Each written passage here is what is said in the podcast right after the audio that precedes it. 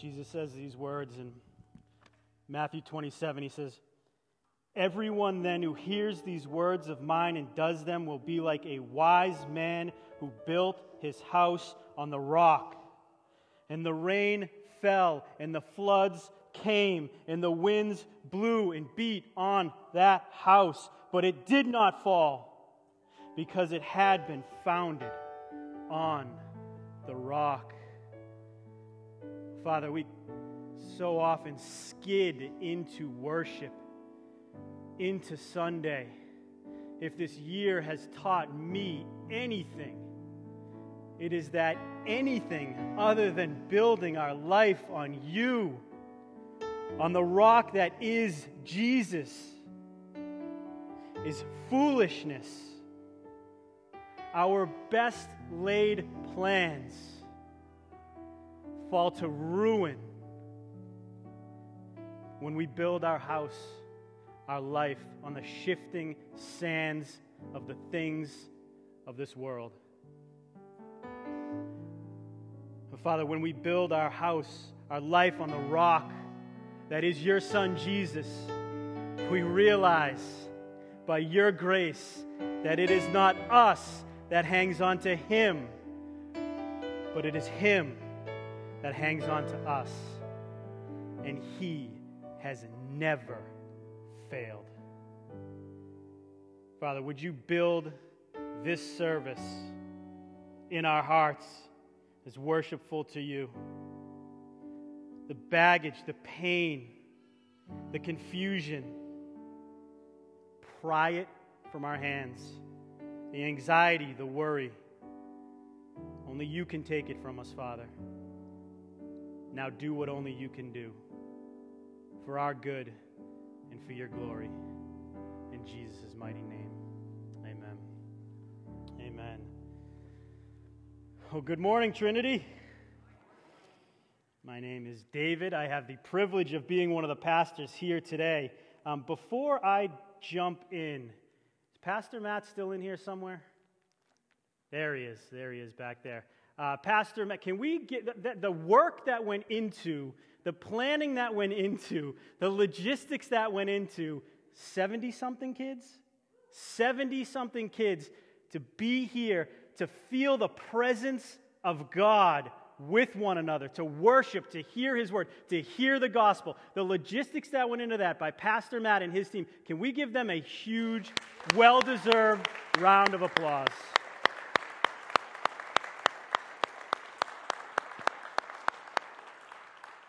Well done. Well done. Okay, we are in a sermon series. We continue our sermon series in the book of Nehemiah called From Ruin to Restoration. And this morning we find ourselves in chapter 5. If you have not yet heard Pastor Kirk's teaching on the previous chapters, please do so. They are, in my humble opinion, exceptional. Well, this year, you've heard it said a few times already, you've experienced it for almost 11 months now, has been like an assembly line of tough, difficult, life altering circumstances coming at us wave upon wave, each one seemingly larger and more complex than the last. COVID, racial injustice, rioting, collapse in the economy, historic job loss, historic storms and flooding, wildfires raging almost as hot as emotions during this election cycle Families ripped apart because of political stance. Unprecedented, how unprecedented this year has been. And one thing I love about Scripture is that it tells us that this is the world we will live in. It pulls no punches about the brokenness of the world that we experience. But another thing about God's Word that I love is that it does not just give us the problem, it presents us with the solution. And that is exactly what we're going to see today in Nehemiah chapter 5. In fact, Nehemiah chapter 5 sets forth perhaps the most important point in all of Scripture. And if you miss this point, if you get this wrong, it almost doesn't matter what else we get right. Nehemiah chapter 5 sets forth the path to life and away from death, the path to restoration and away from ruin, the path to peace and away from anxiety, the path to the highest wisdom, the path to innumerable blessings, supreme fulfillment, ultimate joy, the path to community, family unity, total justice and equality. It does not set forth a path, it sets forth the path. As you sit here today, do you want life and wisdom and joy and blessings and peace and fulfillment? Do we want unity and justice and equality? Do we want healing and freedom and restoration? If yes, one last question Do you fear God? Do you walk in the fear of the Lord? Do you tremble at the thought of being outside of God's will? Do you hate what is evil, starting with the evil that's in you? Do you stand in absolute awe of God's beauty and majesty and providence? Does it make you want to lie down on your face before Him at the thought that God knows the most heinous thing you and I have think, done, and said, and yet He sent His Son to die the death that we deserved? Do you hold His name in holy reverence? Do you fear God? According to Scripture, your answer as an individual, our answer as a church, our answer as a nation to that question determines the path we're on the path of ruin or of restoration. My goal this morning is to let Nehemiah chapter 5 teach us about the fear of the Lord. And if I've done my job well, if I've loved you well, by the end of the message, we will all walk again in the fear of the Lord. Now, if you're thinking the gospel, the good news of Jesus Christ is at odds with walking in the fear of the Lord, you're mistaken. And by God's grace, I will show you today that the gospel does not dull or soften or lessen the fear of the Lord, the gospel intensifies it. And I want to be clear from the start that this is not a message of condemnation, but conviction. The fear of the Lord does not lead us away from Christ, but straight to Him. And you have my word that by the end of this message, you and I will be closer to Christ and closer to one another. But I dare not go any further without praying. Would you join me in prayer? Heavenly Father, I am literally shaking at this topic. To preach this topic before your people as someone that has not walked in the fear of the Lord as I should. Father, this I, I, do not, I do not want approval of man,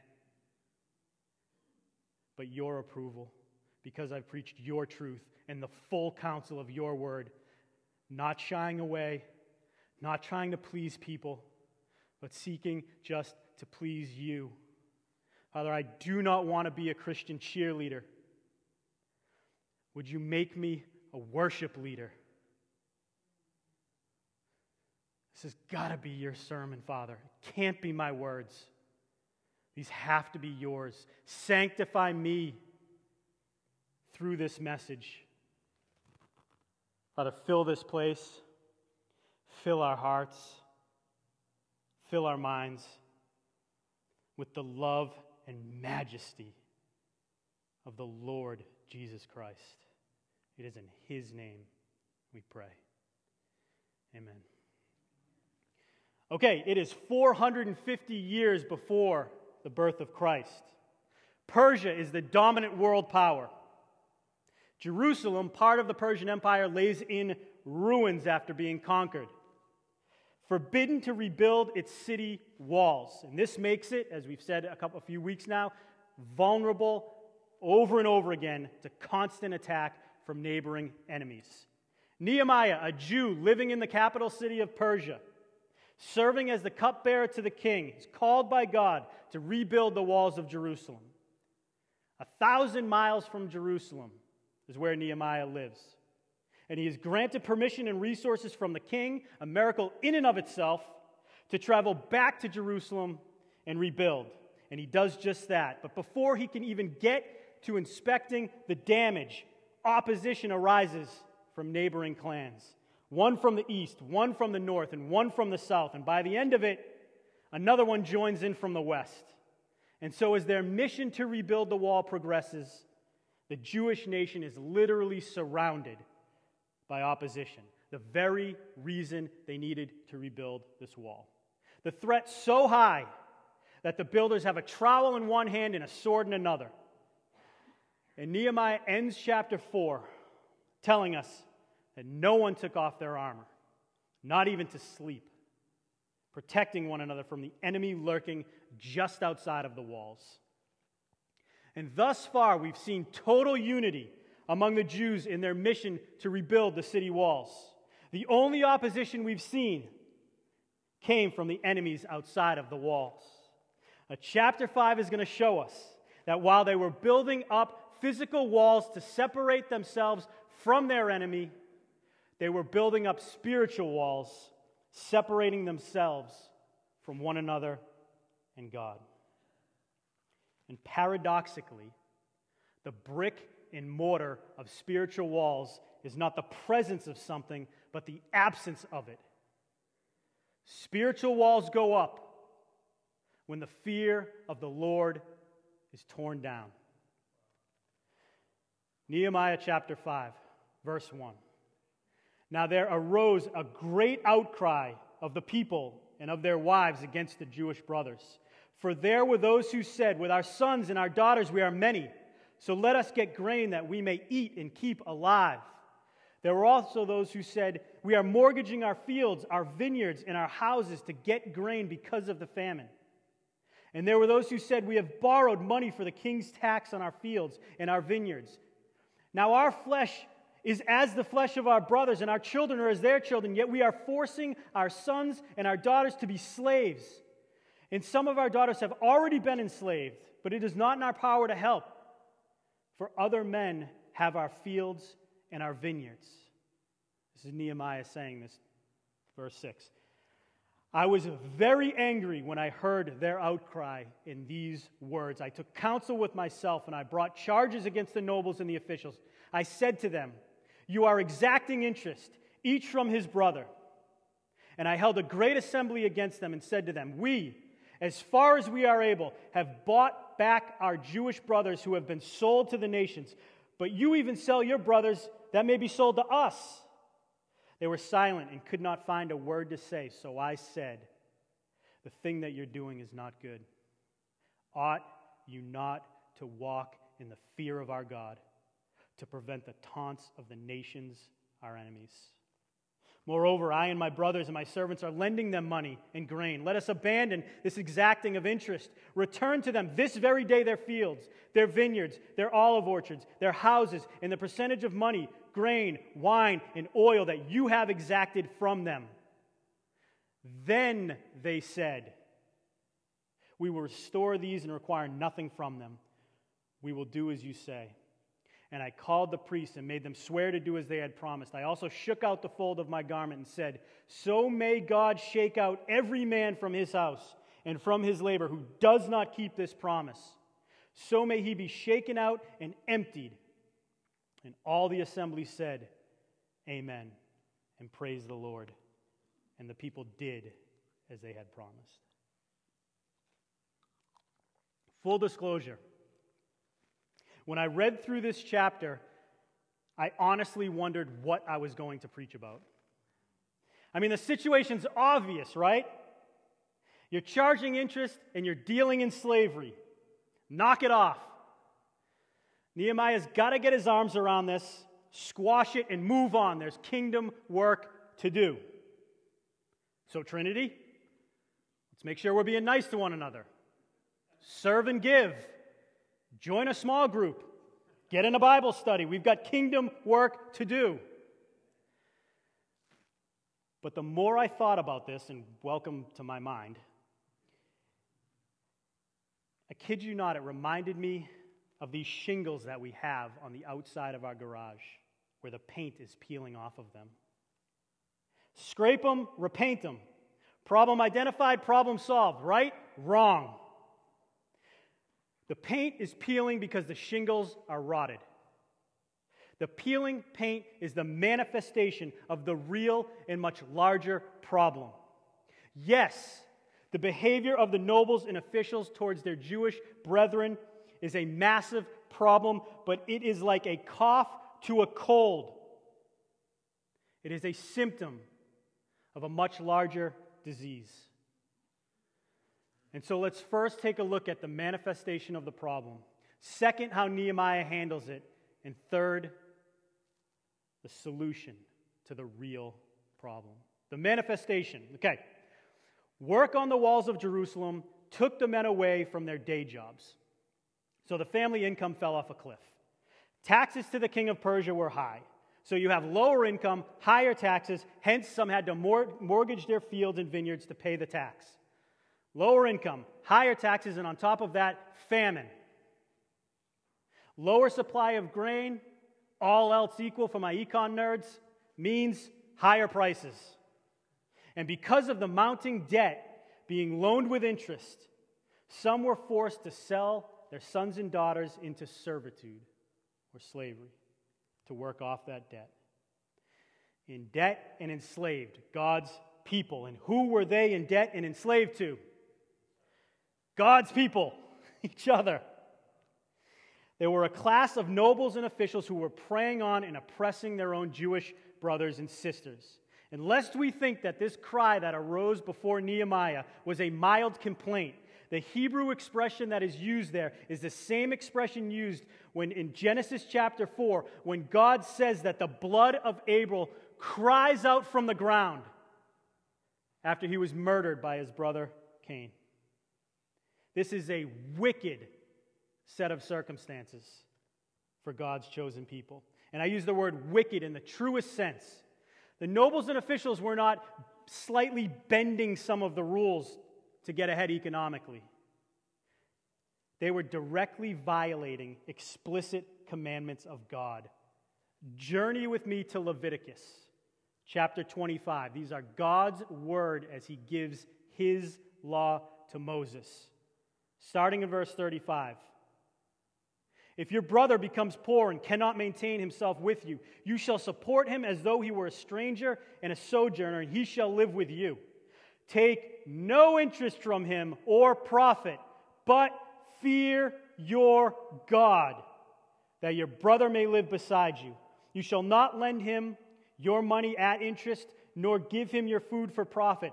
I am the Lord your God who brought you out of the land of Egypt to give you the land of Canaan and to be your God. 39. If your brother becomes poor beside you and sells himself to you, you shall not make him serve as a slave. He shall be with you as a hired worker and a sojourner. He shall serve you until the year of Jubilee.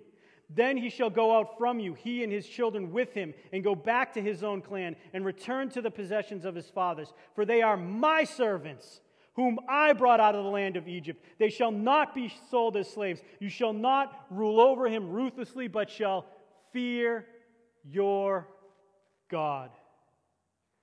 Now, I know it is easy to miss this because I spent two weeks reading through that in Leviticus, missing it completely.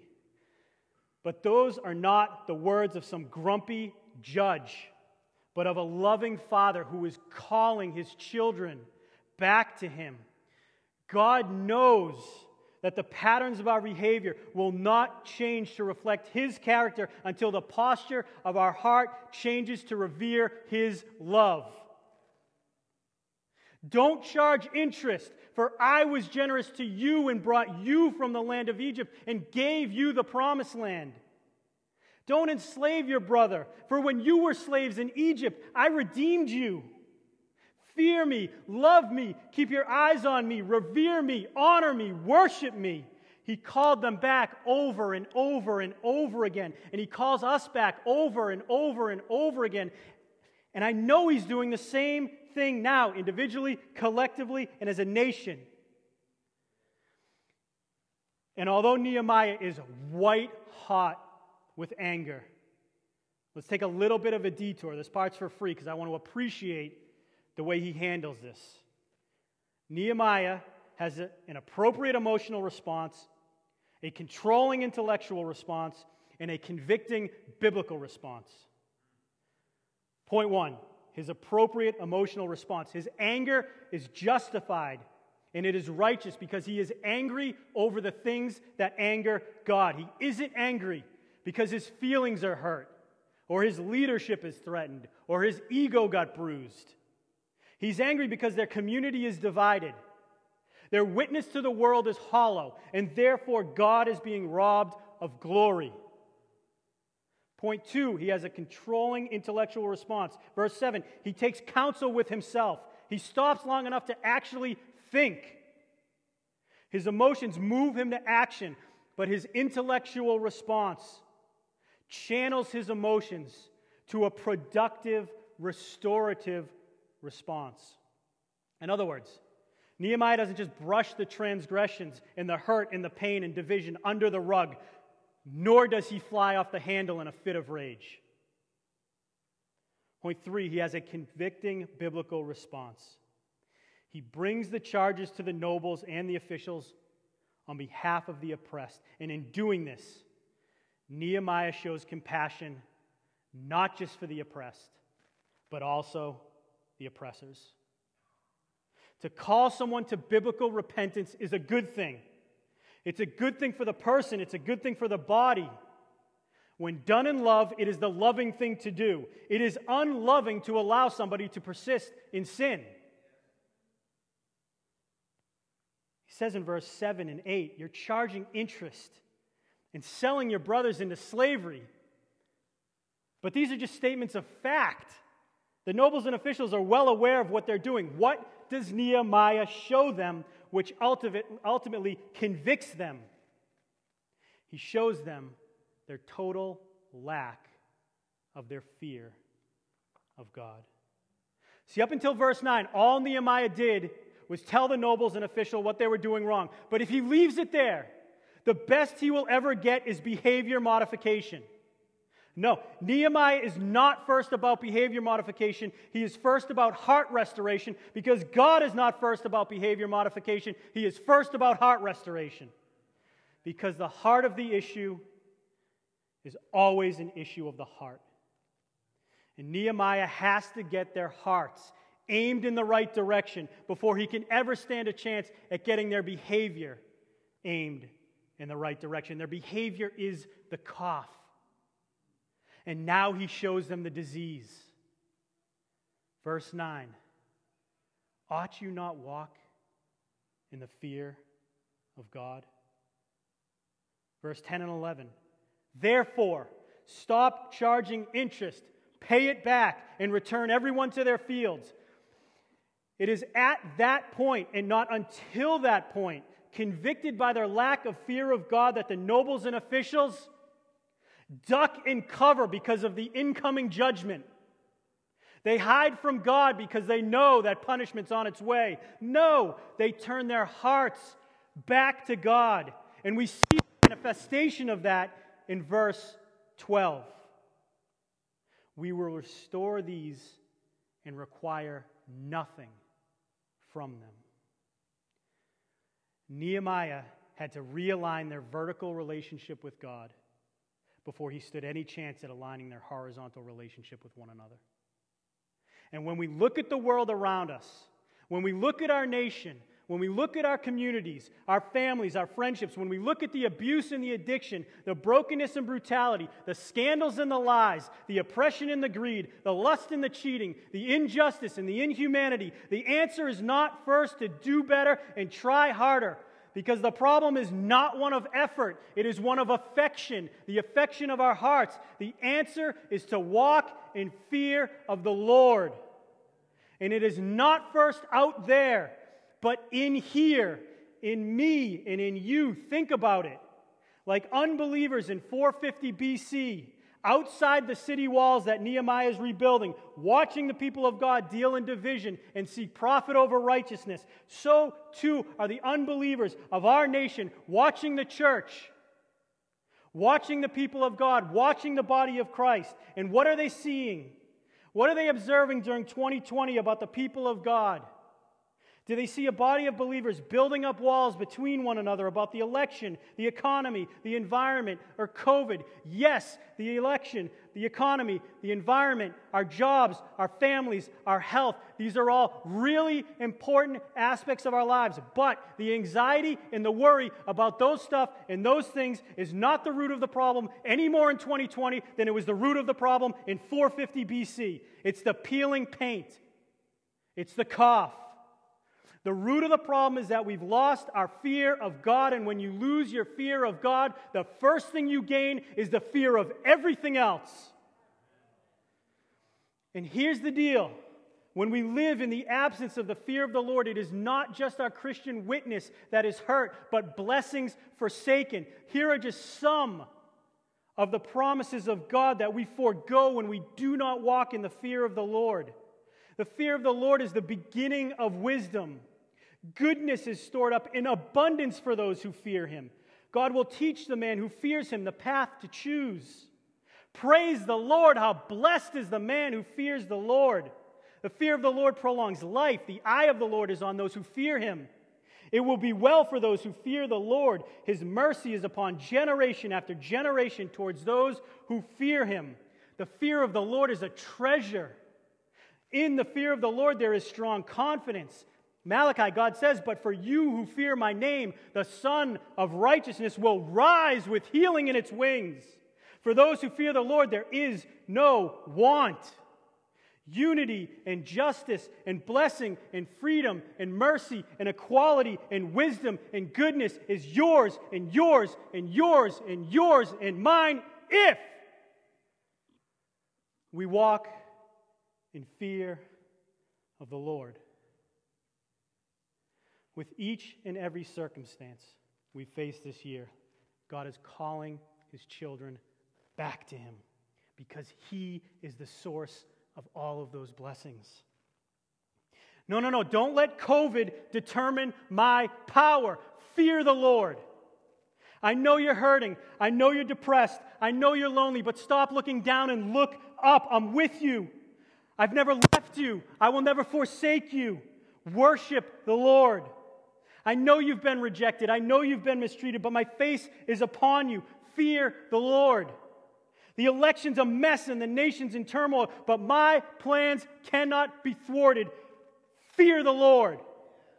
That was the battle cry of Nehemiah against the spiritual warfare back then, and it is the cry of my heart from the stage today. Oh, that the Spirit move in us, that we would walk again in fear of the Lord Jesus Christ that we would behold again his radiance. He is the radiance of God's glory, the exact imprint of his nature. That we would surrender to the fact that Jesus is the beginning and the end, the Alpha and the Omega. He's not the ABC, he is the A through Z. He existed before all things. And all things were created through him and for him that we would be motivated by his compassion and mercy and grace, dealing gently with sinners like you and a sinner like me, giving living water to the woman at the well and sight to the blind. He healed the lame and raised the dead. He received the downtrodden and castaways. He came for the sick. He fellowshiped with the lonely. He wept for the lost to the point of asking the fathers to forgive those who were nailing his hands to the cross that we would walk in ultimate reverence of his ultimate authority. All authority in heaven on earth has been given to him. He receives counsel from no one, as King Nebuchadnezzar said. I lifted my eyes to heaven, and my reason returned to me, and I blessed the Most High, and praised and honored him who lives forever. For his dominion is an everlasting dominion, and his kingdom endures from generation to generation. All the inhabitants of the earth are accounted as nothing, and he does according to his will among the host of heaven and among the inhabitants of the earth, and no one can stay his hand or say to you, What have you done? We must come face to face with the cosmic reality that Jesus is not a way of life, but the way to life. He is the truth, the life, and the way, and no one gets to the Father except through Jesus. Jesus is not some stunt double during the dangerous scenes in the movie of our lives. He is the producer, the director. He wrote the script, he wrote the soundtrack. He is the main actor, and there's no supporting cast. When the credits roll at the end, they just say Jesus. We must understand his holiness and his purity of the Lord Jesus Christ, absolute perfection according to the law. He never sinned. He never once lusted after a woman or spoke a word out of selfish anger.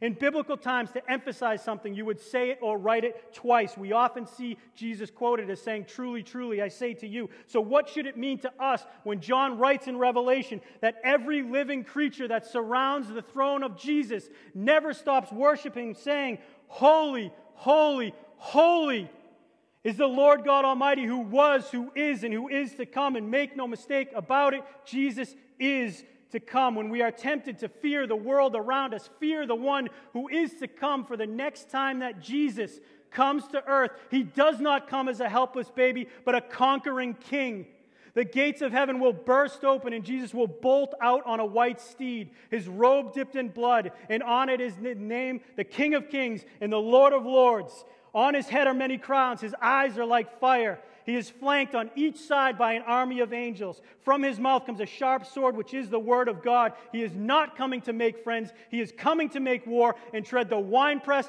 of the fury of the wrath of God Almighty. And on that day, every single knee will bow and every tongue will confess that Jesus Christ is Lord to the glory of God. It is not a question of if your knee will bow and if your tongue will confess. The question is when.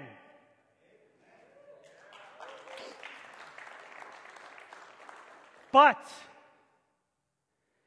for those who walk in fear of the Lord, his promise to you is that when he does return, he will wipe away every tear from your eye, for there will be no mourning and no crying and no pain.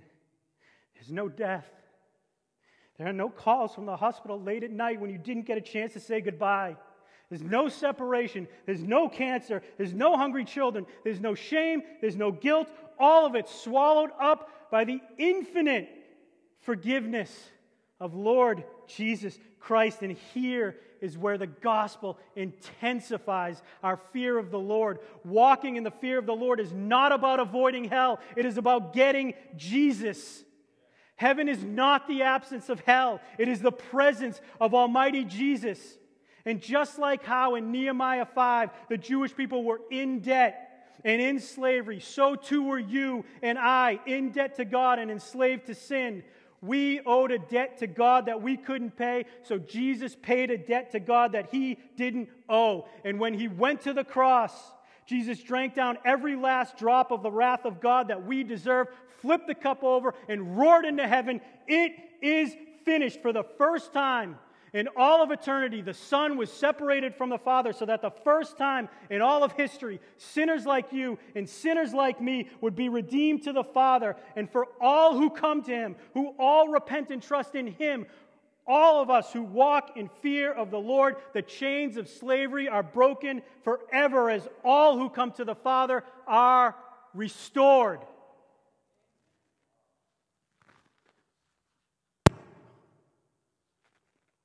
Nehemiah chapter 5 has 19 verses. Earlier I read 1 through 13. In verses 14 and 15, Nehemiah states that out of a fear of God, he did not put any financial burden on his people, even though he was entitled to. In verse 16, he writes that he persevered in the work on the wall with his servants. And then this, in verse 17, as he described the feast that he would hold.